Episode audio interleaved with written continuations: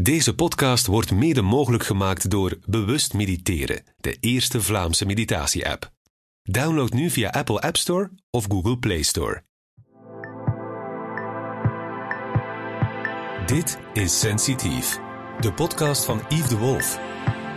Gevoelige gesprekken met mooie mensen.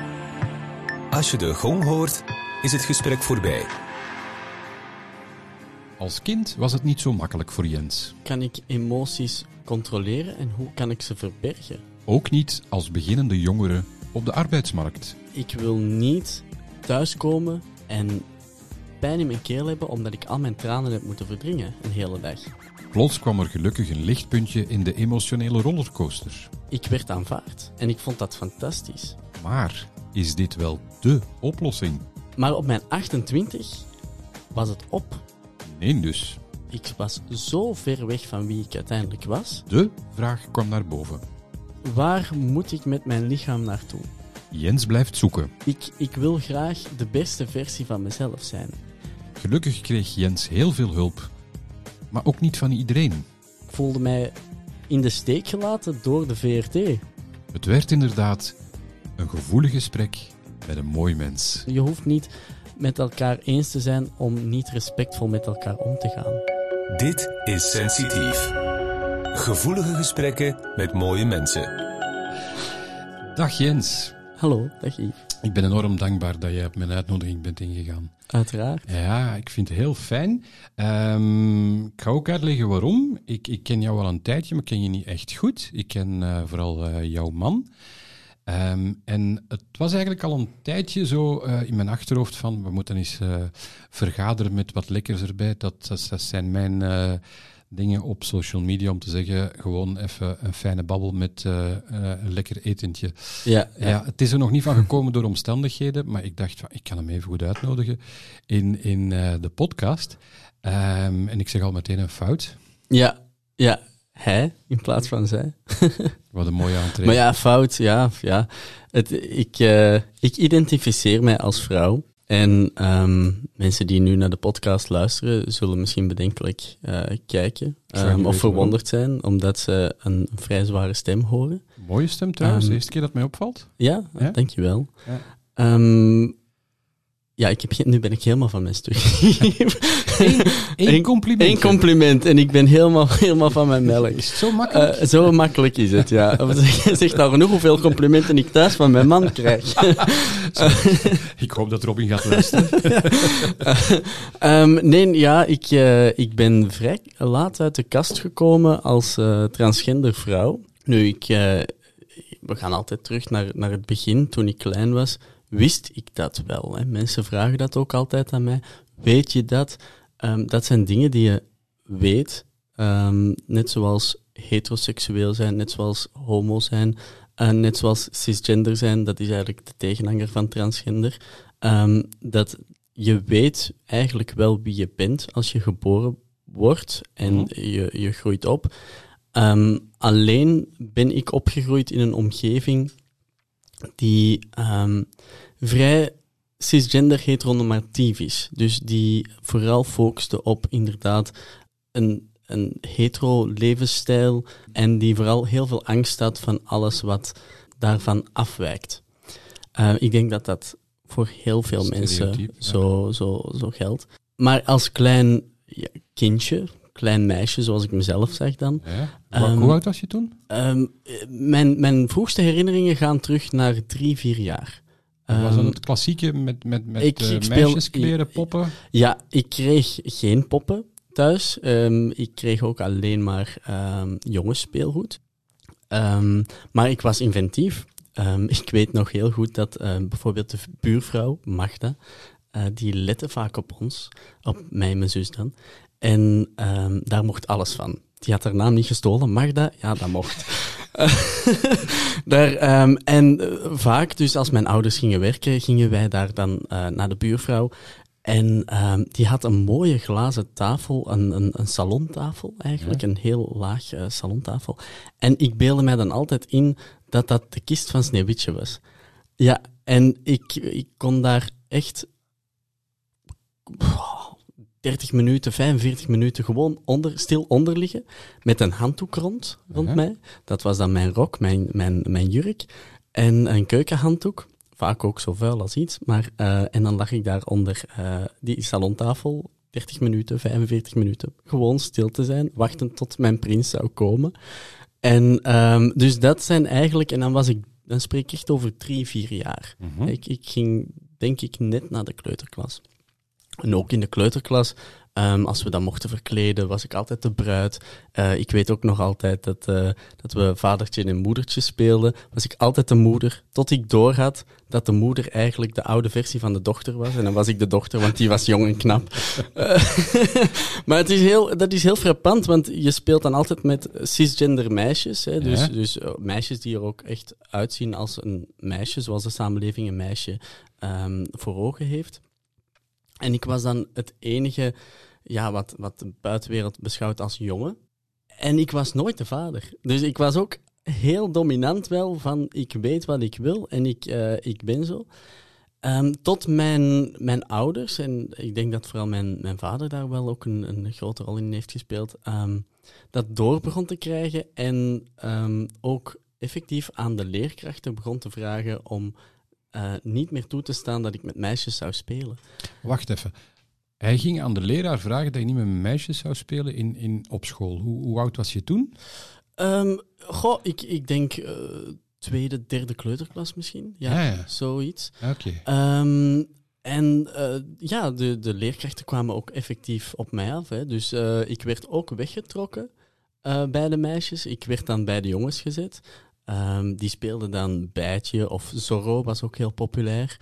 Michael Jackson of The Turtles werd ook nage- nagespeeld, dus dat soort dingen. Maar dat was voor mij veel te agressief. Dat was voor mij...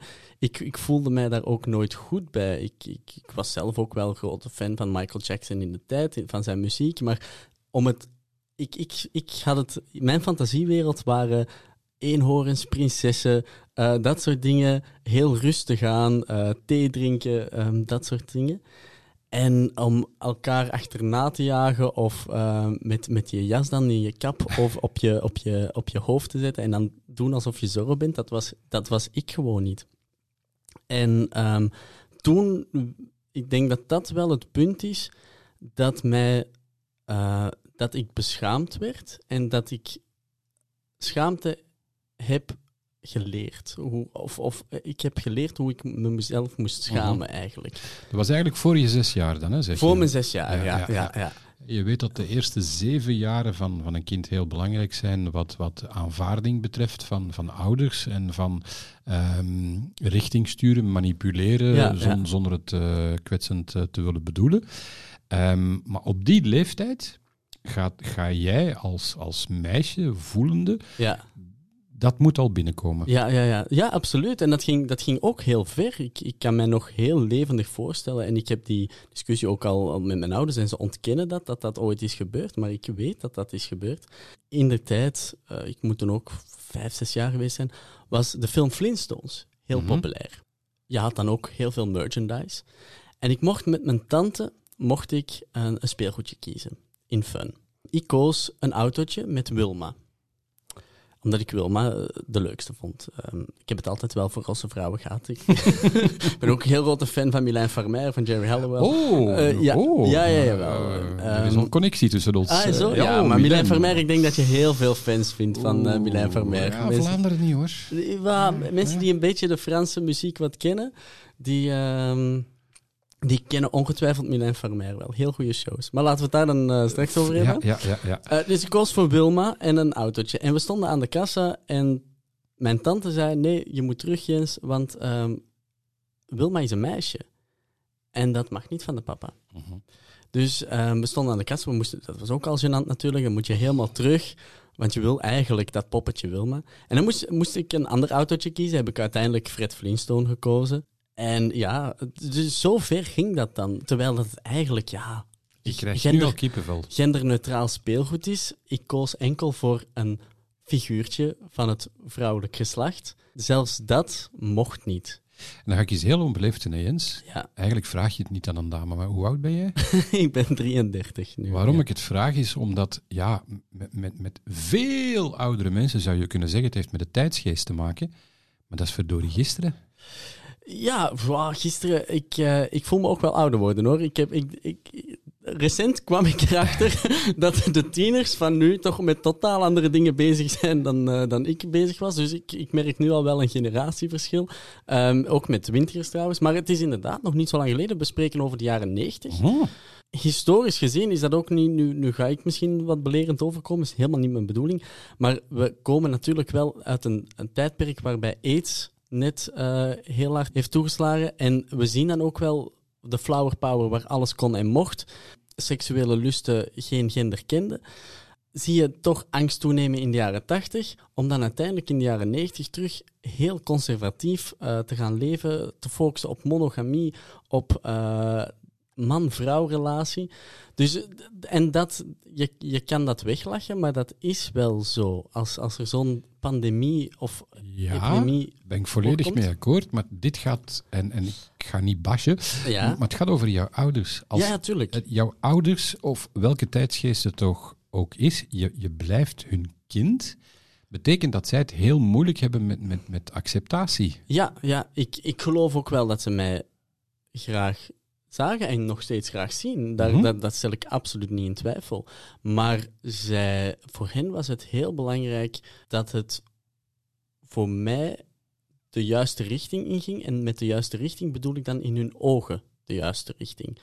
Want ik geloof niet dat er een bepaalde juiste richting is. Eh, ik denk dat er gewoon, zolang je jezelf bent, dat dat de juiste richting is. Maar dat was ik dus niet. Dus ik, ik werd echt ge- geduwd in een, een cis-heteronormatieve richting. Dat is eigenlijk een woord dat ik vaak in de mond neem. Ja, en dat, dat kan voor heel veel mensen de juiste richting zijn. Maar dat was voor mij absoluut niet het geval. Kon je erover praten met hen? Kon, kon Tuurlijk je... niet, tuurlijk niet. Ik was, ik, ik, ik was zes jaar. Ik, ik weet, je weet zelf... Kijk, je, je weet wel hoe je je voelt, maar je kan dat niet benoemen. Ik weet dat nu amper. Er zijn nog altijd zaken waarvan ik denk... Bijvoorbeeld als ik, als ik naar jou luister, dan denk ik...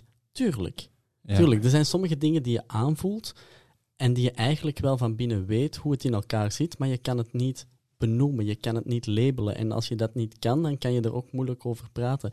En je kan niet verwachten van iemand van zes dat die, dat die snapt wat schaamte is, waar schaamte vandaan komt, hoe raar en vreemd het is om om te gaan met allemaal leeftijdsgenoten die duidelijk wel aan de verwachtingen voldoen van hun ouders, maar ja, Mhm. jij, jij niet. En achteraf blijkt dan dat, dat ik nog met heel veel leeftijdsgenoten het eigenlijk hetzelfde gevoel deelde, maar je kan daar gewoon niet over praten.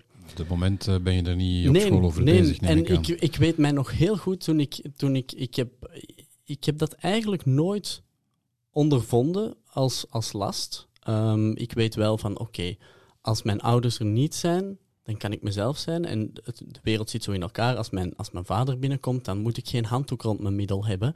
Ehm, dan, dan moet ik niet ehm, het, het, eh, mijn deken van mijn, van mijn bed op mijn hoofd alsof ik een bruid ben. Dat, dan, dan, doe ik, dan doe ik normaal, zeg ik tussen aanhalingstekens.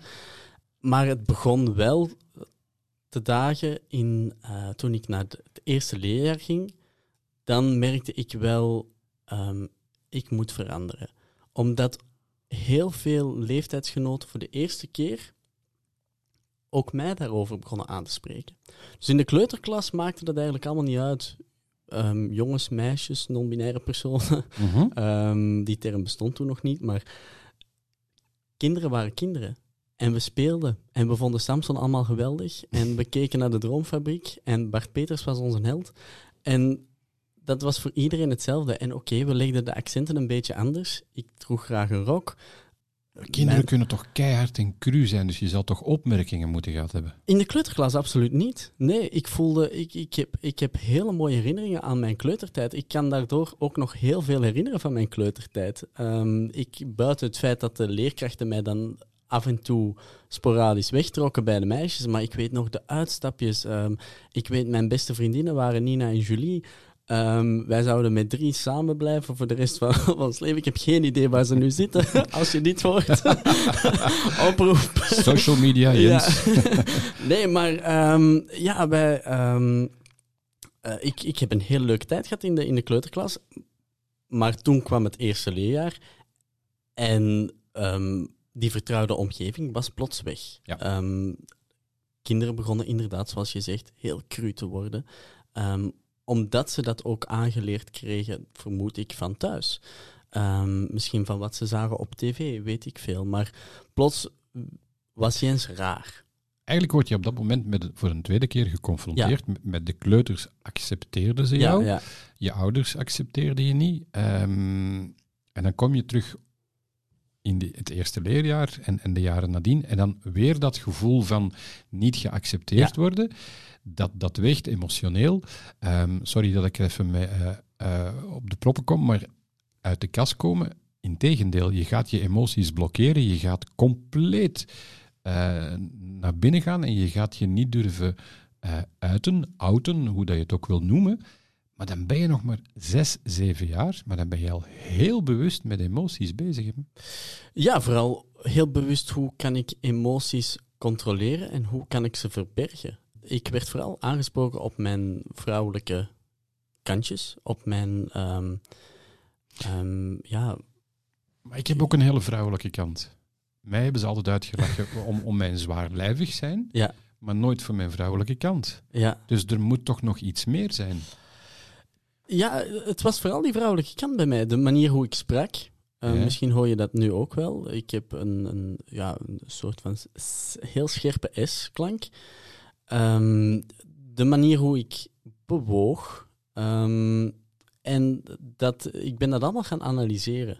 Vooral ook wat, wat ze roepen. Hè. Ik, heb, ik, ik weet nog heel goed, ik was zeven en er riep iemand naar mij dat ik een travestiet was. Ik wist begot niet wat een travestiet was.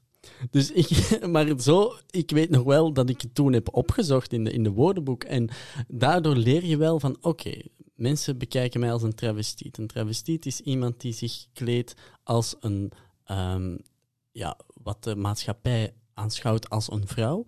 Mhm. Ehm, met daarbij de bijhorende maniertjes, sensuele, de- het veel, het, het, bijvoorbeeld, ik, ik praat ook veel met mijn handen, hè, die gaan alle richtingen uit. En dat is eh, op mijn zeven, acht jaar ga je daar dan bewust mee om, om dat niet meer te doen. En begin je jezelf te trainen om dat niet meer te doen, omdat als zeven, achtjarige wil je erbij horen. Je, ik, ik had nooit de bedoeling om populair te zijn. Toch niet, dat is pas later gekomen, die drang om effectief aanbeden te worden en populair te zijn en op tv te komen. Maar toen was het vooral, ik wil overleven. Ik wil, ik wil niet thuiskomen en pijn in mijn keel hebben omdat ik al mijn tranen heb moeten verdringen een hele dag. Ehm, ik, ik wil niet dat eh, als ik dat was een, een regeling toen, dat, dat je eigenlijk de brooddozen werden allemaal in een, een soort van wasmand gestoken en dan moest iemand, twee, twee leerlingen per klas, moesten dan die brooddozen naar de refter brengen en terug. Maar als het mijn tour was, mijn beurt, dan eh wou mijn partner nooit mee.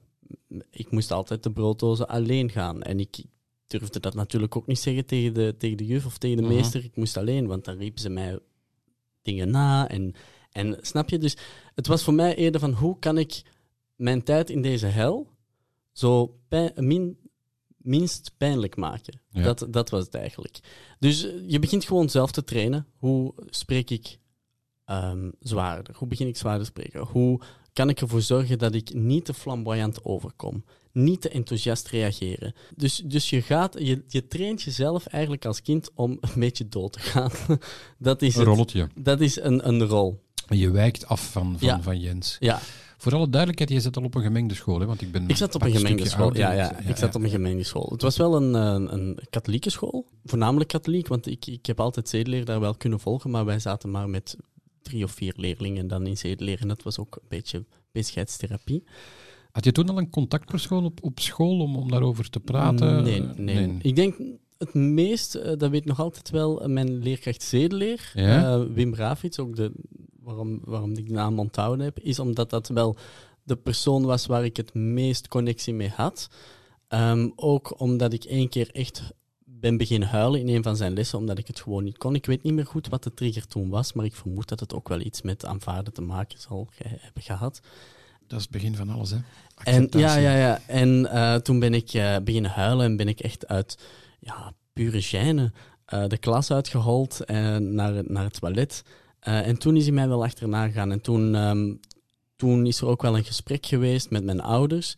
Maar dat is eigenlijk ook weer uitgedijnd als in van ja, Mhm. ehm, we zullen er een beetje op letten dat Jens zich goed voelt en geaccepteerd voelt. Maar uiteindelijk... eh, Totaal ja, niet met die essentie bezig.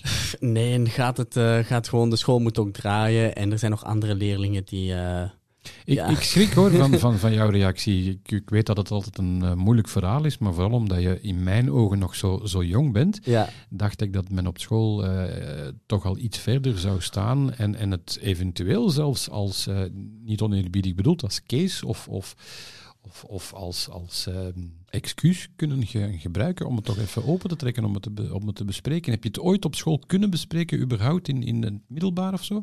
Ehm, ja, natuurlijk, je, je zit, wat, wat, wat we ook een duidelijk onderscheid moeten maken, ik zit nu nog even in de lagere school. Dus Ja. ik, dat is nog voor mijn puberteit.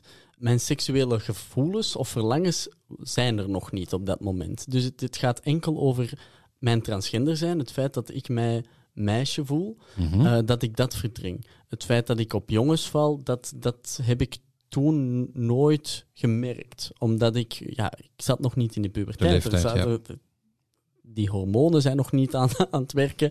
Dus, ehm, dus homoseksualiteit, dat, dat was voor mij, natuurlijk werd mij dat wel verweten. Omdat ook in die tijd, we spreken terug over de jaren 90, wist men dat ook niet. Ik weet nog heel goed, eh, Dana International won het Songfestival in 98.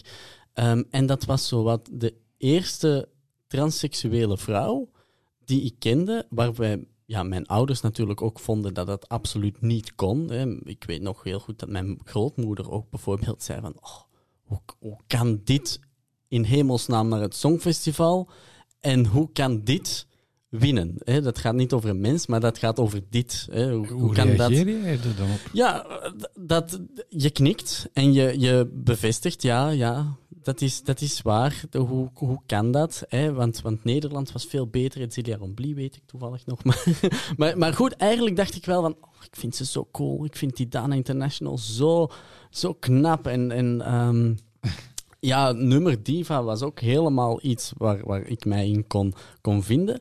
Eh, maar dat geef je uiteraard niet toe. Dat, eh, je, je knikt en je bevestigt. Ja, klopt. Eh, dit vinden we niet goed en dit vinden we echt een schande. Dus dat, dat is eigenlijk mijn, mijn lagere school. En ondertussen ben je gewoon, of was ik met mezelf bezig, hoe kan ik overleven? Hoe kan ik zo normaal mogelijk, en weer dat woord cisgender heteronormatief, door het leven gaan? En ehm, dan kom je in het middelbaar en dan zijn we het jaren, begin jaren 2000. Mhm. Ehm, ik ben in het jaar 2000 ook naar het eerste middelbaar gegaan. En de eerste jaren zijn ook moeilijk, maar het werd wel beter. Plots was het homohuwelijk eh aanvaard, dus dan spreken we over 2003. Programma's als Idol, Heren maken de man, Will and Grace komen plots op tv. En het gegeven, we zijn nog niet bezig over transgender zijn of transseksueel, maar het gegeven homoseksualiteit en lesbisch zijn en biseksueel, dat wordt plots wel Een thema. een thema. Ja, dat komt op tv en plots wordt dat niet meer zo ver van je bedshow. Heb je dat dan aangegrepen om, om voor jezelf uit de kast te komen ten opzichte van de omgeving? Ja, Ja, ja mooi. Voor, ik, dat, en dat was heel grappig. Ehm, ik ben uit de kast gekomen in 2005. Ik zat in het eh, vierde middelbaar. En, ehm, of ik vierde, vijfde, ja, zoiets. En ehm, ja, dat, dat is wel door programma's zoals Will and Grace. En voornamelijk eigenlijk, dat is zo, dat was ik bijna vergeten, voornamelijk door Heren maken de man. Jani Kazaltsis. Jani was toen heel populair eh, binnen de mensen van mijn leeftijd, Uh-huh. binnen mijn leeftijdsgroep. En ik had ook een gelijkaardig kapsel laten knippen. En plots word je opgemerkt op school. Ik was ook heel goed in lopen. ehm, en dat heeft, lijkt nu totaal een andere kant uit te gaan, maar dat heeft er ook mee te maken. Ehm, ik moest wel goed zijn in lopen, want eh, ja, ik moest van al die... veel van jezelf ik, weg. ik moest van mezelf weg, van al die bullies. Van dus dat kwam goed uit dat ik goed kon lopen. Maar mijn leerkracht LO, die had toen ehm, wel al gezegd in 2003, 2004, jij moet atletiek gaan doen, want jij kan een verschil maken. En eh, dat ben ik dan ook gaan doen, vrij succesvol. Maar plots ook, ja, je komt in je puberteit en alles begint zich te ontwikkelen. En ik begon ook wel een afgetraind lichaam te hebben. Wat de meisjes van mijn leeftijd geweldig vonden. Ongetwijfeld. Ongetwijfeld. Maar wat ook ehm, ervoor zorgde dat jongens van mijn leeftijd mij begonnen op te merken, omdat ik natuurlijk ook goed werd in sport. Behalve balsporten. Ik heb nooit. balsporten is nooit mijn ding geweest. Maar goed, ik, ik werd populair bij de meisjes. Dus ik werd automatisch ook populair bij de jongens, want ik werd gezien als een. Als, ja, a force to, to be reckoned with. Weet je Ja, wel? eh, en en de, de laatste drie jaar van mijn middelbare school was ik, eh, kan ik echt zeggen, voelde ik mij toch tot een van de populaire jongeren behoren. En dat was fantastisch. Ehm, ik kwam uit de kast als, als homo. Ehm, nog altijd mezelf wijsmakend dat ik een jongen ben of was. Eh, maar goed, ik was een jongen die viel Je op jongens. experimenteren. Ja. Ehm, ik was ondertussen had ik mezelf was ik zodanig al bezig met hoe klink ik, hoe gedraag ik, Uiterlijk. uiterlijk ehm, bezig met sport, dat ik er ook best jongensachtig uitzag. Mhm. Ehm, mensen zagen nog wel van oké, hij is niet helemaal hetero, maar ik was niet dat verwijfde typetje waar mensen op neerkeken. Ik was iemand die gerespecteerd werd omwille van zijn atletisch vermogen en talent, ehm, gerespecteerd werd omwille van zijn populariteit. En ik, ik werd aanvaard. En ik vond dat fantastisch. En ik heb dat lang volgehouden, tot mijn 28. Een beetje dat typetje spelen, the boy next door. Om toch maar aanvaard te worden. om aanvaard. En ik was, ik, ik, ik kan echt met, ik kan zeggen, ik, ik voelde mij ook aanvaard. Dus dat, dat was een beetje het giftige aan heel het gegeven. Ehm, ik had een typetje ontwikkeld dat voor heel veel mensen in hele goede aarde viel. Ik was niet bedreigend, maar ik was leuk om naar te kijken. Ik was leuk in de omgang. Ik was mannelijk. En eh, ik viel toevallig op mannen. Wat mij dan een beetje speciaal maakte, maar dat maakte het allemaal des te interessanter. Maar op mijn 28 was het op. Ik, heb, ik had het gevoel, dat is bijna vraag aan, aan ehm, Herman Verbrugge, om voortdurend Markske van de kampioenen te spelen. Mhm. Dat hou je gewoon niet vol. Ik heb het tot mijn 28 volgehouden en ik ben in elkaar gestort. Omdat ik gewoon, ik was zo ver weg van wie ik uiteindelijk was, dat ik, ehm, ja, dat, ik dat niet meer kon. En men gaat heel ver om geaccepteerd te worden. Absoluut. Maar ook als het gevoed wordt, ga je steeds verder. Ik, ik, alles waar ik, elke auditie die ik deed, kreeg ik. Men vond mij fantastisch. Ik eh, had het allemaal. Ik, ik deed de auditie om ehm, te presenteren op een tv-zender. Die, die rol had ik. Ik, eh, ik deed mee met verkiezingen. Die won ik. Het typetje dat ik gecreëerd had, was zeer succesvol. Mhm. Maar dat was ik niet. Ja. Dat was altijd dat typetje The Boy Next Door. En toen me denken, ik weet niet hoe oud dat je toen was, maar ehm, ik kende jouw man toen al, eh, Robin. Ik denk dat hij toen al over jou had, had gesproken. Maar op een bepaald moment moet het in de krant hebben gestaan. Het was dat je naakt bent gaan solliciteren bij LDV, Ja. reclamebureau. Ik kom uit de reclame, dus dat is iets dat ik mij herinner. En toen leg ik de link van, ah ja, oké. Ja. Wa- Was dat rond die periode of, of, of wanneer was dat ongeveer? Eh, wat bedoel je? Dat ik, dat ik Robin heb leren kennen? Of nee, dat, dat ik, je naakt bent gaan eh, solliciteren. Want toen is het eigenlijk toch wel een beetje allemaal begonnen voor jou in, in de media. Je, Ja, bent, ja, ja, eh, je bent opgepikt als model toen nog, denk ik. Nee, dat was ervoor al. Ah, Ehm. Nee, het wa- mijn, mijn, mijn carrière tussen aanhalingstekens ehm, is, is, was eigenlijk voor Robin begonnen. Ehm, Robin is eigenlijk ook een van de trofeeën, als ik het zo mag uitdrukken over mijn eigen man, die ik heb binnengehaald omwille van dat typetje. Ik viel op voor Robin omdat ik Ja. mijn eh, typetje zo goed, zo goed speelde. En, ehm, maar ik had ondertussen, ik had al een modellencarrière. Oké, ik, was, ik was 18, 19 jaar. Ehm, maar er waren al wel heel veel zaken aan het rollen voor mij. En ik had wel door, denk ik ook op jonge leeftijd, hoe de wereld in elkaar zat. Of wat mensen in ieder geval wilden horen en zien. En dat was het. Want, want je, wat je aanhaalt is, is een, een campagne. Ik, ik had niet de punten om stage te lopen bij LDV, Mhm. een reclamebureau. Maar ik wou daar super graag stage lopen. Ik ben ook een, een trotse Antwerpenaar. Ehm, LDV is, is toch het Antwerpse reclamebureau. Antwerpse A. Eh, dus het is, ehm, ik, ik wou daar absoluut. Dus ik heb ook mijn troeven daarin uitgespeeld door inderdaad ehm, naakt. ehm, ik had me verkleed als nerd, maar goed wetende dat ik wel het lichaam heb van een atleet. ehm, had een, een opgezet, eh, witte sokken aangetrokken en een aktentasje voor mijn, voor mijn geslachtsdelen. En daar had ik posters van laten maken eh, met dan de slogan een stageplek bij LDV United is me op het lijf geschreven. En dan had ik een tatoeage op mijn borst eh, van het logo van LDV. En dat had, die affiche was ik in heel Antwerpen gaan ophangen. Dus ik wist ook wel hoe het in elkaar zat, hoe je moest opvallen. ATV is daarop gesprongen. Uiteindelijk ook nog, ehm, is het ook nog in het nieuws geweest, in het journaal. Eh, dus, maar, maar ook dat weer, ik was die weet je, die, die, de boy next door, letterlijk, die, die, die leuke tiener, die mannelijke tiener, die zo'n beetje speels wat rebels tegen de schenen shot. Ehm, en mensen vinden, vonden dat leuk. Mensen vinden dat nog altijd leuk, zo'n type. Alleen, dat was ik niet. Maar ik wist wel hoe ik het moest verkopen.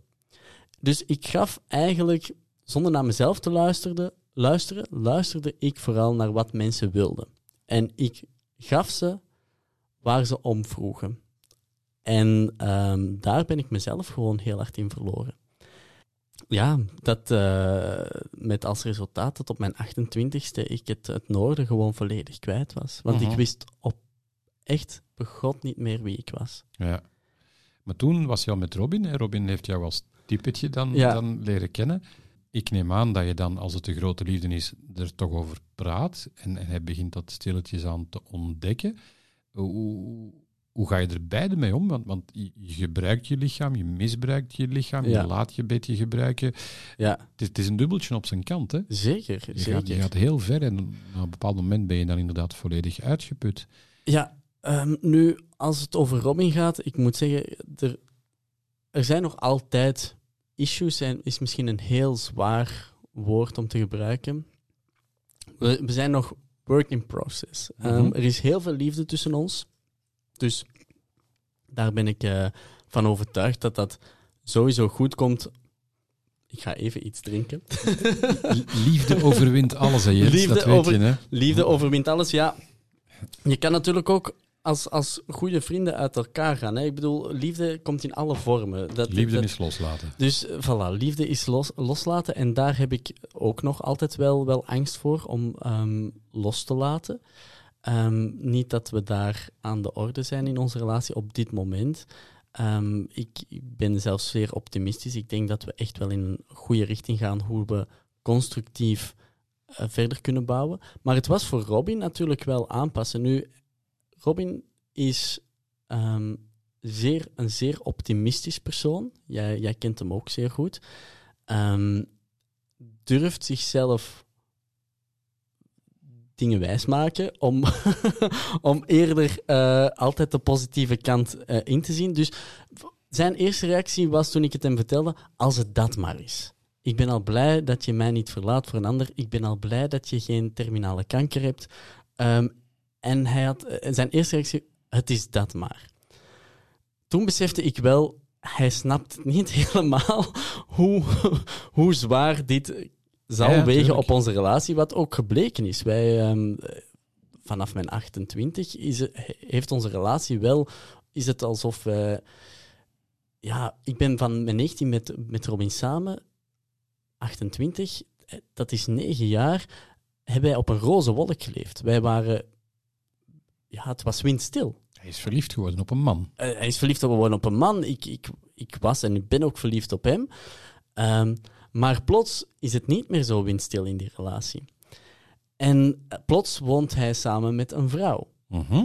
En dat gaat niet natuurlijk van dag één, maar dat eh, manifesteert zich ondertussen wel in...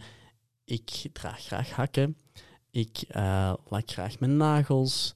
ehm, ik ja, gebruik graag make-up. Ja? Eh, niet alleen voor tv-opdrachten, maar ook daarbuiten. En dat is wel iets, denk ik, waar hij in eerste instantie niet aan gedacht had. Ehm, voor hem was het eerder, oké, je voelt je vrouw en als je wil dat ik jou als zij aanspreek, dan doe ik dat toch gewoon. Daar hoeft niet veel te veranderen. En als jij je wilt laten ombouwen of in transitie gaat, hè, zoals dat dan heet, ehm, dan doen we dat. Maar ja, je merkt dan toch gaandeweg dat het ook voor hem, Als het echt werd. als het echt zichtbaar werd, eh, wordt, werd het toch plots van, oh ja, Wat ook Jens, Jens is. is inderdaad geen man. Ik Mhm. ben getrouwd met een vrouw en ik zit eigenlijk in een heteroseksuele relatie. En het verschil man-vrouw is eigenlijk toch heel duidelijk. moet in zijn hoofd ook wel heel verwarrend zijn op Zeker. een bepaald moment. Want, Zeker. want je draagt als vrouw, je kleedt je als vrouw. Ja.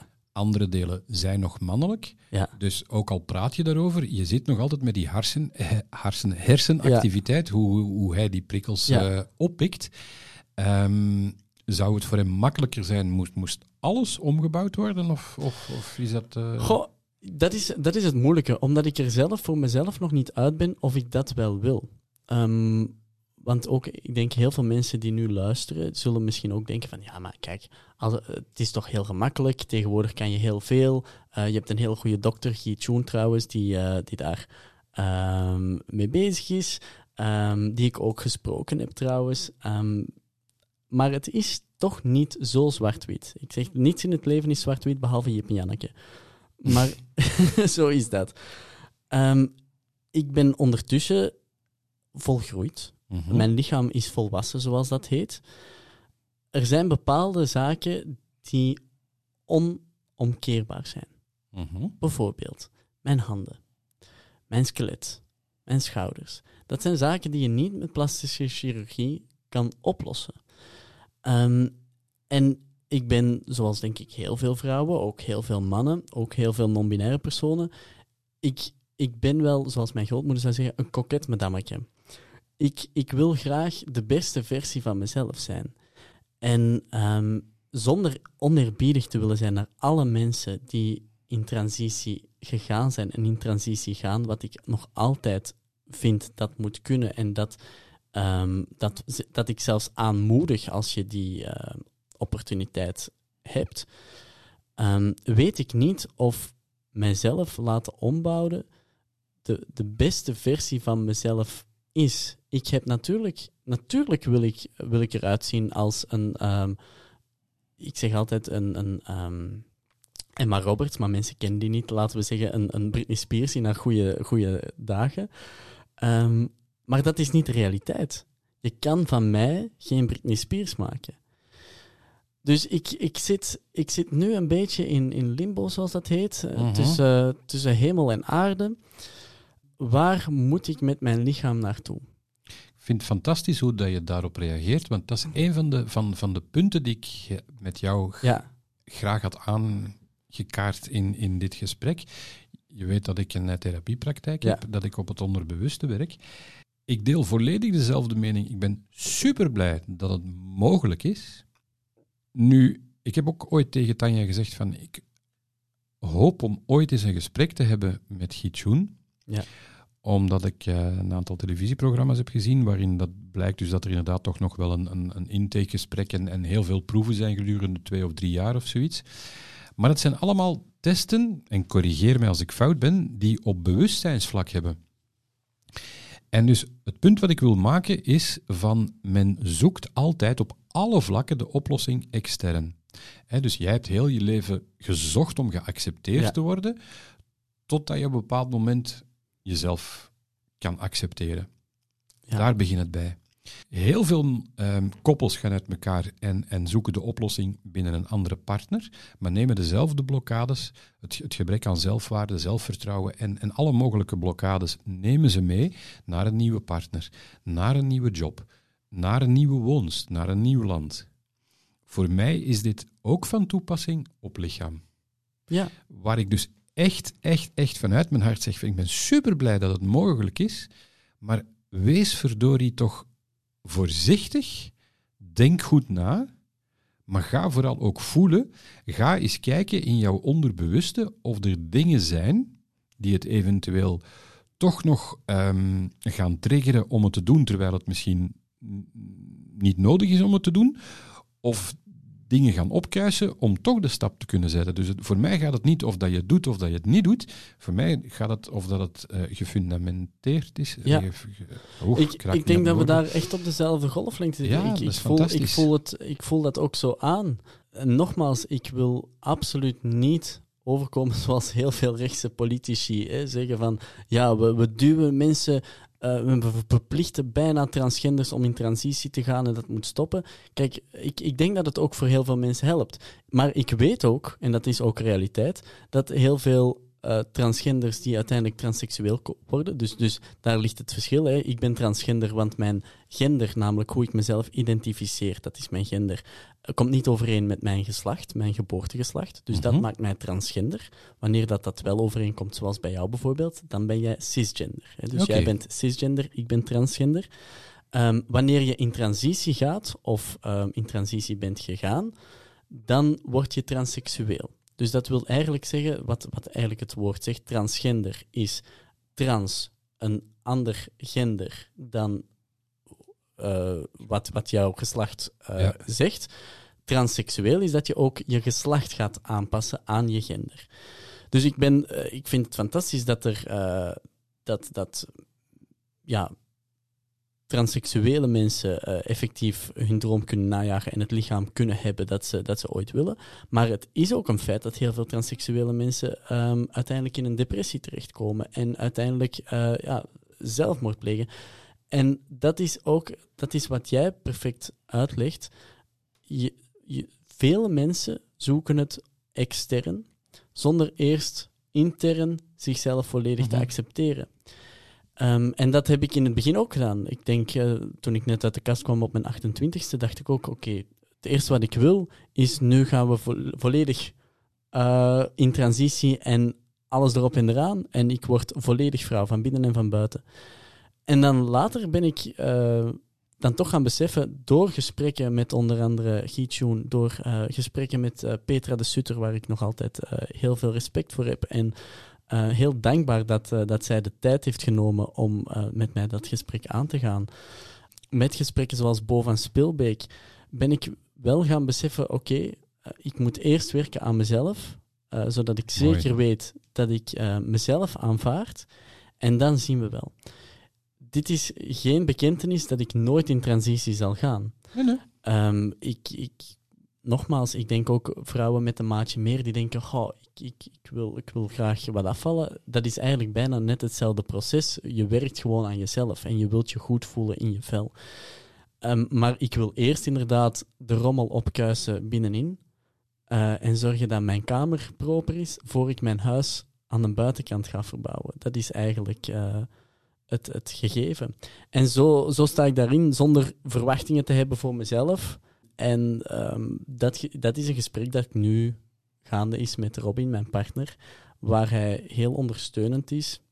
Maar waar het voor hem ook, en, en ja, dat is een beetje het schuldgevoel dat ik dan heb, waar het voor hem ook afwachten is. Welke richting gaat het uit? Ik denk als je respectvol met elkaar omgaan, open kaart speelt ehm, en, en inderdaad er niet te snel en te vluchtig en te oppervlakkig eh, mee omgaat, dat je het ook niet blijft uitstellen, dat, dat het wel duidelijk zal worden. Maar ik vind het ongelooflijk mooi. En Ik, ben, ik, ben, ik heb eigenlijk een beetje de bevestiging waarom dat ik blij ben dat ik jou heb uitgenodigd in de podcast. Om, omdat jij eigenlijk mijn boodschap vanuit jouw ervaring, want ik kan niet voelen wat, wat jij voelt, toch op een eh, mooie manier uh, verwoord. Dankjewel. Ik, ik heb daar altijd schrik voor, om, om, omdat ik het, ik vind het een heel moeilijk thema en ik weet nooit of ik het juist verwoord, of ik het verwoord op een manier dat het binnenkomt bij mensen. Maar als, als jij zegt dat het... Uh, Woorden zijn maar materie, Jens. Ja, ja, tuurlijk. tuurlijk. Maar, eh, maar materie, ik weet niet of het een maar is. Want, want uiteindelijk woorden bepalen veel. De juiste woorden kiezen zorgen wel of een boodschap effectief binnenkomt of niet. Het is wat ik zei, als je als kleuter had ik dezelfde gevoelens eigenlijk. Alleen kan je dat niet verwoorden, waardoor geen communicatie is. Of foute woorden kiezen kan voor miscommunicatie zorgen. Begrijp ik. En toch zijn er mensen die het heel mooi kunnen verwoorden, maar die vanuit hun binnenste geen draagkracht hebben. Wat ik bij jou voel is een interne draagkracht en je kan het dan ook nog eens mooi verwoorden. Dus je hebt mensen die boos zijn, die, die heel luidruchtig zijn, die roepen, maar die eigenlijk niet boos zijn. Dat is pure onmacht, pure frustratie. Het heeft geen draagkracht. Woorden is een communicatievorm, maar hebben ook draagkracht nodig. En die draagkracht, die, die, die vind je van binnen. En daar ben je op een hele mooie manier mee aan het omgaan. En, en ik denk dat jouw woorden nu in, in, in dit gesprek, naar, naar de mensen die dit gesprek gaan uh, beluisteren, dat het wel gaat binnenkomen. En misschien ga je ze ook wel inspireren. Ja, ik, ja, dat zou mooi zijn. Het is uh, natuurlijk, het, het, gaat, het gaat in eerste instantie wil ik er voor mezelf zijn. Mhm. maar ik, ik merk ook wel. Kijk, toen, Wil je dat nog eens herhalen? Want dat vind ik een heel belangrijke boodschap. Dat ik er voor mezelf wil zijn? Ja. um, maar ja, ik, het is heel mooi als mensen inderdaad naar deze podcast zouden luisteren en zich misschien erkennen, um, herkennen. Um, en, en daardoor misschien omdat ze zich verloren voelen, daardoor een lichtpuntje zien Of, of weten mhm. waar ze naartoe moeten gaan. Dat is ook wat, hoe ik me bijvoorbeeld op social media ook probeer op te stellen. Ik denk, eh, ik, ik heb, vroeger dacht ik dat ik de enige was. Hè. Ehm, en dat, dat is belachelijk. Je bent mhm. eigenlijk in eender welke situatie, ben je nooit alleen op deze wereld. We zijn met 8 miljard mensen. Het is heel, ja, egocentrisch om te denken dat, je, dat je alleen bent in je, of uniek in je situatie. Dus eh, daarom dat ik ook het belangrijk vind om, om, om mij te uiten, of in ieder geval eerlijk te zijn. Ook al ben, zeg ik in die eerlijkheid, ik weet het zelf ook allemaal nog niet. Ik ben zelf ook nog voor heel veel dingen mhm. zoekende. Maar ik denk dat we wel elkaar kunnen helpen door gewoon een, een signaal te geven van kijk, hier, hier zit ik nu op de balans. En wil je erover praten? Ik, ik sta daar open voor. Um, En mensen die dit ook horen, mogen ook gerust, als er mensen vragen, ja, vragen hebben of, of eender wat, of bijvoorbeeld ook als ouder, um, want dat heb ik bijvoorbeeld vorige week, had ik een, een, een mama die, um, die eigenlijk zei, ja Jens, ik, ik volg je nu al een tijdje op, op Instagram en ik denk dat mijn kind transgender is. Mijn kind is uh, vijf jaar, maar ook, ja, zij sprak over haar zoon, um, maar wil altijd meisje zijn. Um, zegt ook, mama, ik ben een prinses, uh, wilt met rokjes naar school, hoe moet ik daarmee omgaan? Um, nu, hoe men daarmee moet omgaan, dat, ik ben geen psycholoog, hè, want ook ik ben jou vooral dankbaar, Yves, want ook heel veel dingen die ik weet en of, hoe ik nu in het leven sta, is ook omdat ik bij jou ook een paar sessies heb gevolgd. Dus ik, uh, ik ben jou vooral heel dankbaar. Dus ik ga zeker niet pretenderen dat ik psycholoog ben en dat ik weet hoe het allemaal in elkaar zit. Ik kan alleen maar natuurlijk vanuit mijn ervaring spreken van hoe had ik graag gewenst dat mijn ouders hadden gereageerd um, of hoe komt wat binnen bij mij als mhm. toen. En dan moet een moeder zelf maar uitmaken van kijk, ga ik daarmee naar een psycholoog um, of, of, of hoe of wat. Um, maar ja, dat is, ik denk dat het gewoon heel belangrijk is om, om te blijven communiceren en, en, mhm. en gewoon heel eerlijk te zijn. Je bent heel actief op, op social media, vind ik heel belangrijk, omdat je een boodschap hebt uit te dragen. Je bent er heel open, je bent er heel eerlijk in. Um, is het enkel op social media of durf je ook in het dagelijkse leven uh, de straat op met klanten als, als vrouw? Of, of ligt dat nog gevoelig bij anderen, bij jou? Dat, dat ligt... Um dat hangt vanaf bij, over welke job. Ik heb, ik heb verschillende jobs. Ehm, ik presenteer op een eh, tv-zender, um, OutTV. En daar presenteer ik tegenwoordig in hakken. In, in jurk is nog niet gebeurd, maar ook dat zou ik durven, naar gelang de omstandigheden. Uh, bijvoorbeeld als VTM-nieuws, als ik een paar interviews ook moeten geven in verband met, omdat ik een Eurovisie Songfestival-kenner ben, kom ik als, als alles wat gerelateerd is met Eurovisie Songfestival, durft men bij ehm, DPG Media mij wel contacteren.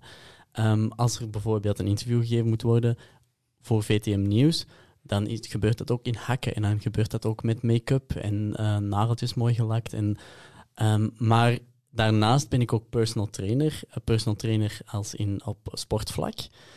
Um, en dat ligt moeilijk. Dat ligt heel moeilijk. Dat heb ik in het begin gedaan.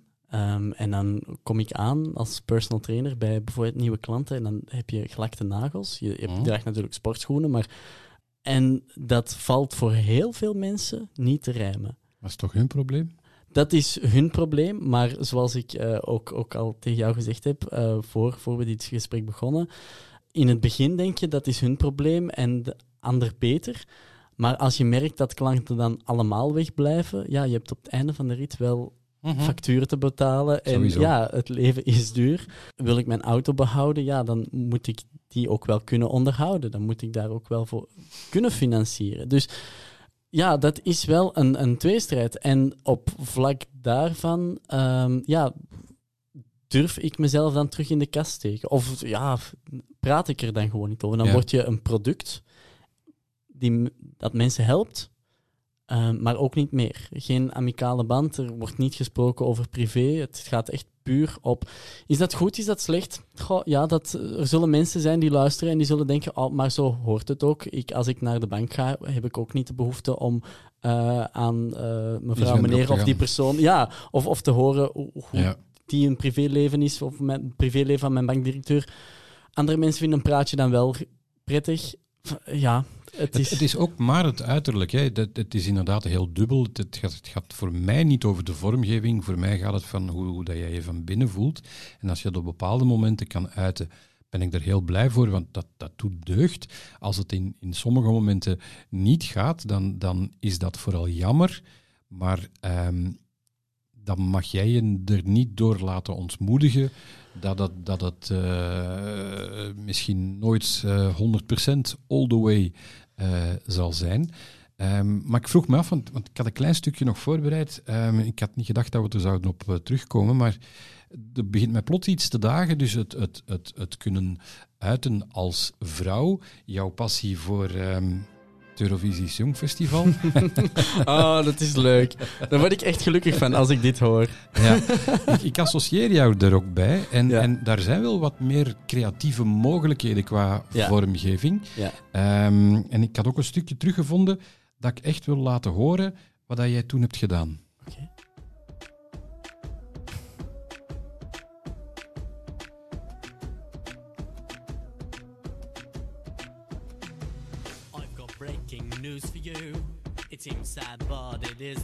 Dit ben je, hè? Dit ben ik, ja. Knap hoor.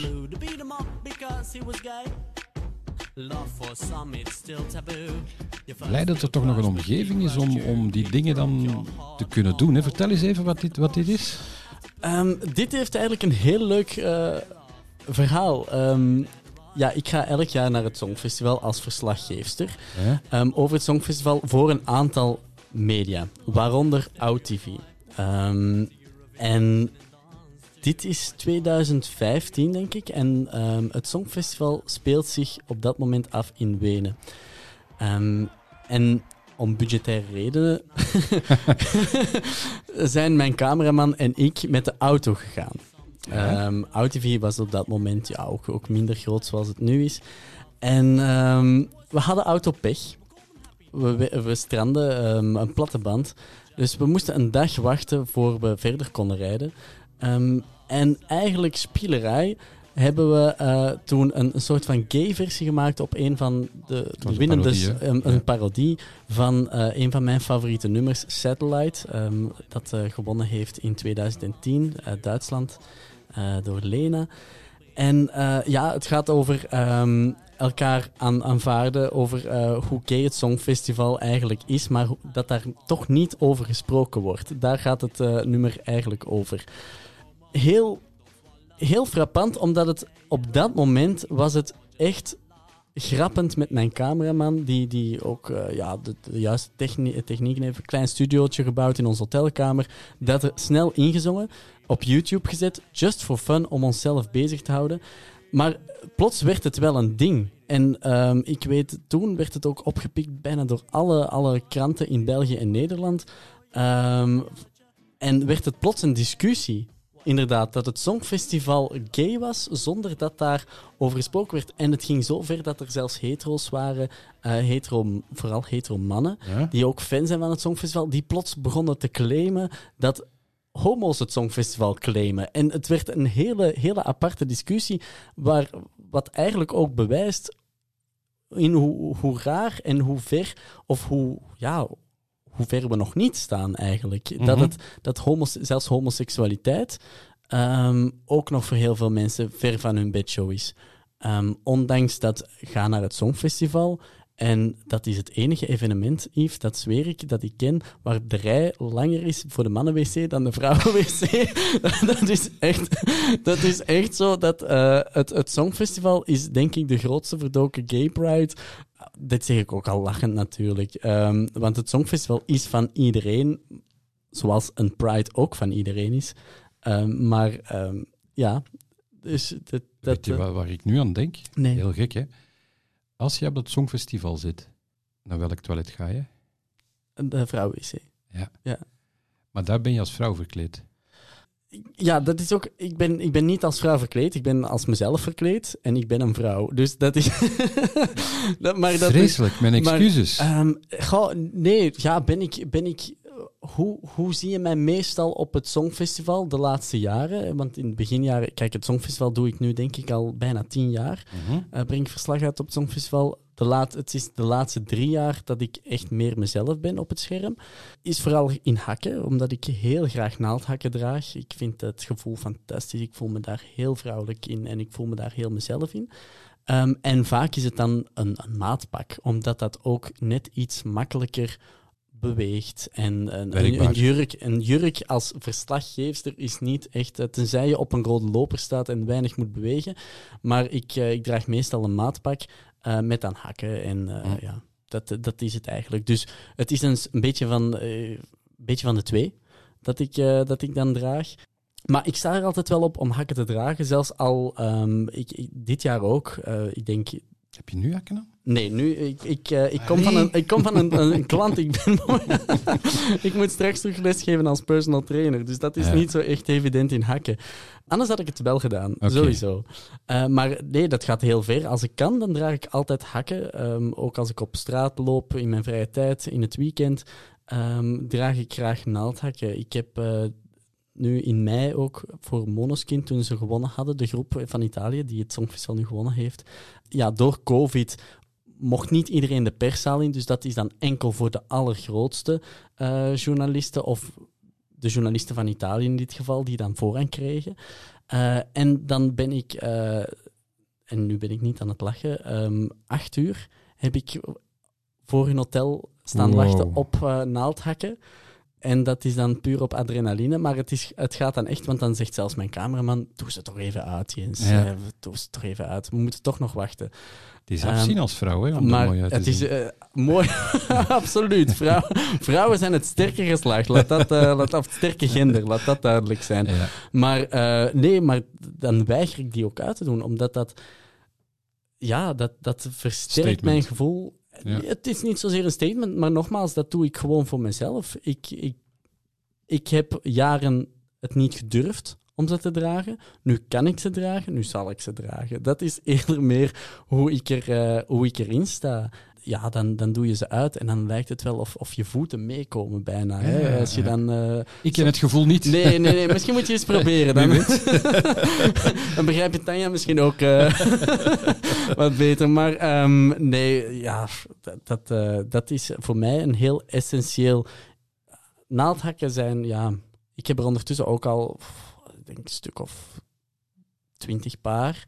Echte vrouw, hè? En ja, schoenen, dat, dat is zo. Het, het, het assenpoesterverhaal. Een Ja. schoen maakt het verschil om, Ja. om een happy ever after, denk ik. Eh, ja, Ja. zoiets. Hoe zit het met jouw muziekcarrière? Ehm, dat is totaal iets anders. Ehm, ik, eh, momenteel kan ik dat niet echt een carrière noemen. Ik, eh, ik ben aan het schrijven. En dat is eigenlijk ook een beetje... Het, mijn grote droom is niet om een ehm, Grammy te winnen of eender wat. Eh, ik heb één droom en dat is een liedje van mezelf op het Songfestival krijgen. Maar Dat je- is de doelstelling. en, je, en je kan zingen, hè? Ja, Ik ontdekte het. Ik kende het niet. nee, Nee. dat, dat heb ik uitgebracht toen ik net uit de kast kwam. Ja, That's My Girl. Dat gaat over eh, transgender zijn. Ja. Ehm, over eh, ja, dat, dat het, het uiterlijk niet een vrouw bepaalt. Een, een vagina hebben of kunnen menstrueren bepaalt niet dat je een vrouw bent. Ja. Daar gaat het eigenlijk over.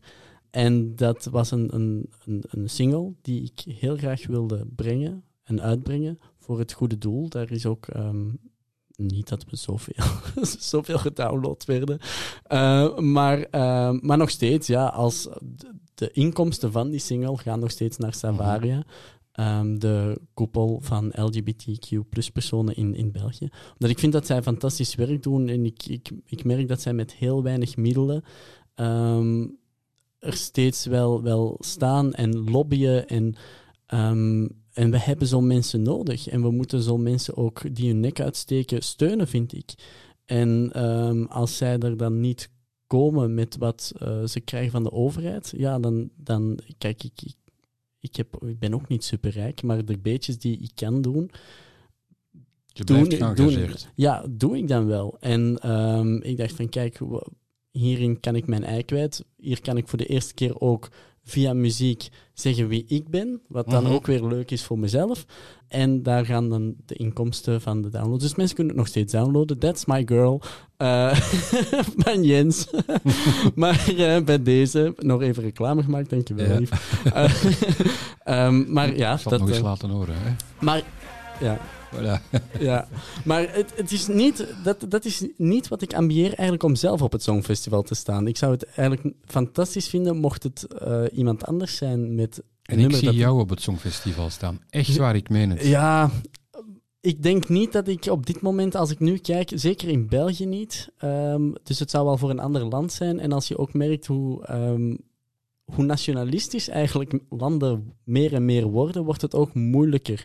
De tijd dat eh, een Canadese Céline Dion voor Zwitserland kon gaan, ja, dat ligt toch wel achter ons. Maar waarom niet voor ons land? Ja, dat is ook een beetje ons kent ons. Ehm, sowieso RTBF. Dus het is altijd, elk jaar heeft, ehm, is het ofwel de VRT die Ja. iemand kiest of RTBF. RTBF kiest altijd iemand die deelgenomen heeft aan eh La Voice Belgique. Mhm. Dus dan zou ik al moeten deelnemen aan eh The Voice. Dat zou kunnen. En bij VRT is het toch vaak eh, voorlopig, hoe ik het nu bekijk, heel veel eh, het entourage van Alex Calier en Hooverphonic. Ehm is het niet Hooverphonic zelf, dan zijn het wel zijn backing eh, vocals die gaan. Dus het is, het is wel een beetje eh, ons kent ons verhaal. eh, en dat is geen verwijt. eh, Nee, het is ik- mooie muziek, maar het ik- heeft niet veel punten het- gescoord. Dus misschien gaan ze op een bepaald moment zeggen van we moeten toch eens van genre veranderen. Misschien, misschien. ehm, maar ik denk dat ze dan toch eerder naar VRT-gezinde mensen. Niet dat ik niet VRT-gezind ben, maar het is toch, ja, ik denk dat zij genoeg mensen in het rijtje hebben die eerder aan bod komen dan een Jens Geerts. Eh, Terwijl, sorry dat ik onderbreek, hè, Jens, maar ik vind, verdorie, de taak van de VRT is een openbare omroep. ja, Moet iedereen vertegenwoordigen. Als er nu één omroep is die perfect geschikt is om een lans te breken, is het de VRT. Zeker, zeker, maar ook daar. En eh, ja, ik wil zeker niet gaan bashen, maar als we nu gaan zien wat er nu ook gebeurt eh, bij Sportza, of wat er gebeurd is bij Sportza, ehm, de seksistische, transfobe en homofobe uitspraken die achter de rug gebeuren, die nu toevallig zijn opgenomen geweest hè, door Eddie Demarais, maar ook zijn collega's, die eh smalend toch maar meededen, dan besef je eigenlijk dat zelfs in een instituut zoals een VRT, dat daar ook nog heel veel werk is. Ehm, En en juist door het feit dat ze openbare omroep zijn, denk ik dat het daar makkelijker... Ik, ja, theoretisch gezien absoluut. Theoretisch gezien zou dat moeten. Maar de VRT wordt nog altijd gerund door mensen. En mensen zijn mensen. En het is niet omdat daar plots het label openbare omroep aanplakt, dat die mensen plots meer inzicht hebben.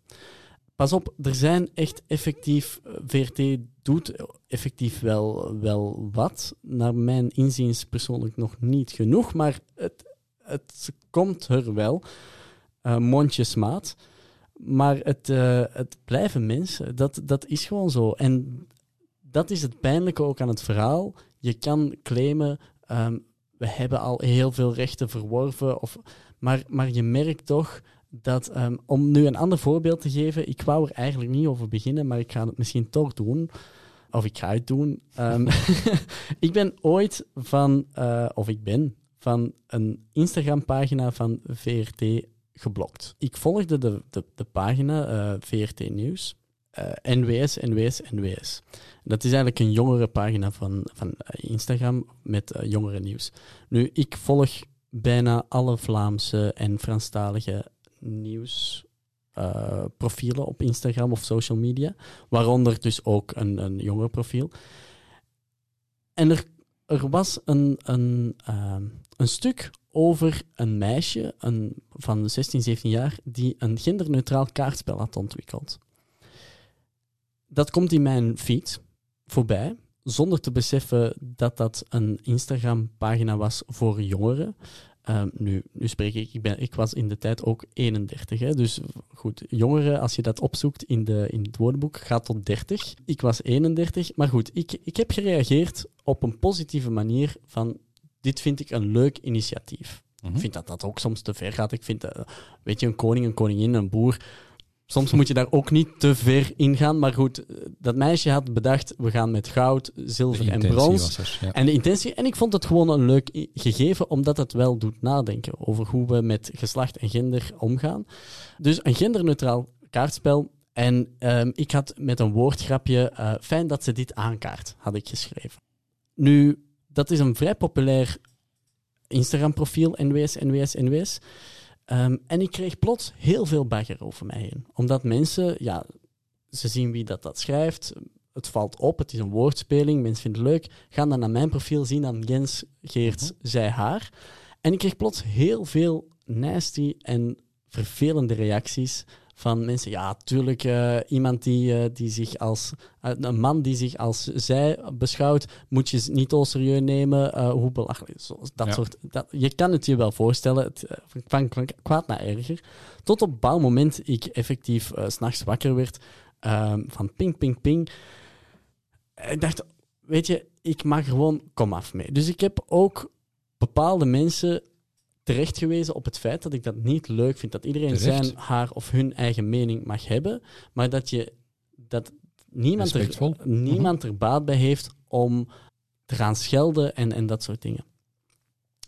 En VRT heeft mij daardoor geblokt, omdat ik jongeren aansprak en daardoor eigenlijk intimiderend overkwam. Omdat het oh. bij sommige sommige, er, was, er zat er eentje bij die 17 jaar was, die ik ook had aangesproken.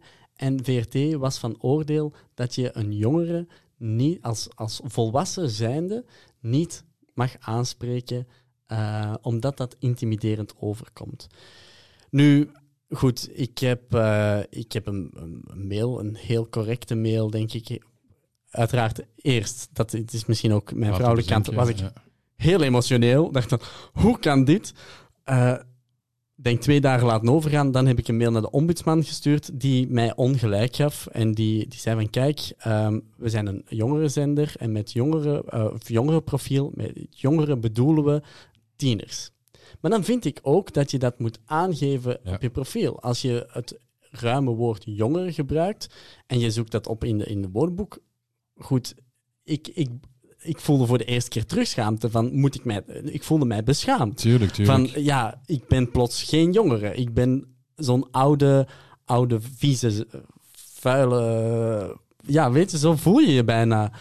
En uh, ik heb het dan maar gelaten. Um, en ik vind het jammer dat, dat die site nu over het algemeen is dat natuurlijk, gaat dat ook over jongere zaken. Dus ik heb daar ook niet zo heel veel mee. Maar af en toe heb je natuurlijk, als het gaat over gender, uh, het genderthema, over seksualiteit, ja, dat interesseert me wel.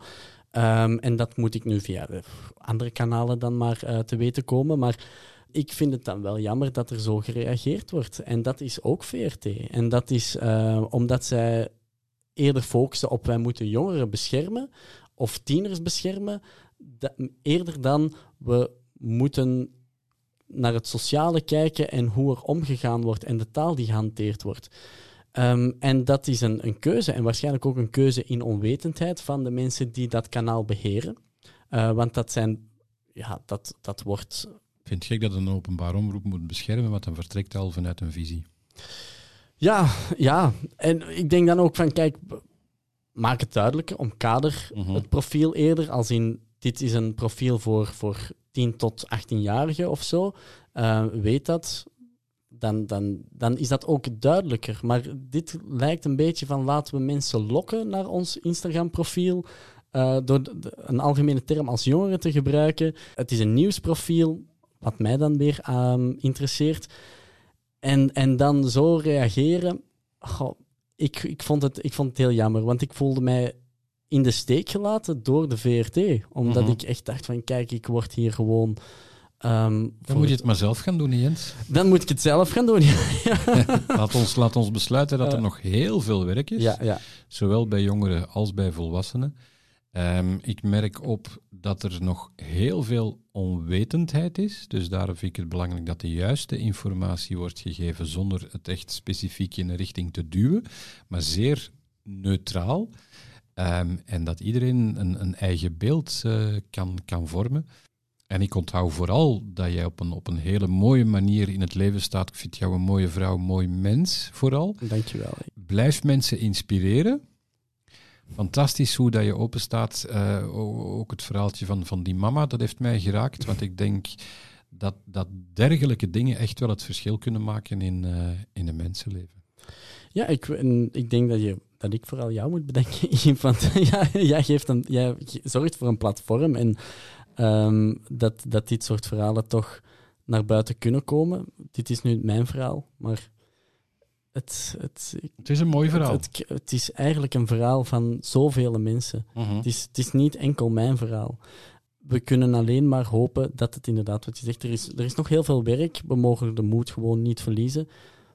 Trouw blijven aan onszelf. Ik denk dat dat eigenlijk de belangrijkste les die ik heb getrokken, is trouw blijven aan jezelf. Om, als je gelukkig wil zijn, is, is toch je eigen weg proberen te zoeken.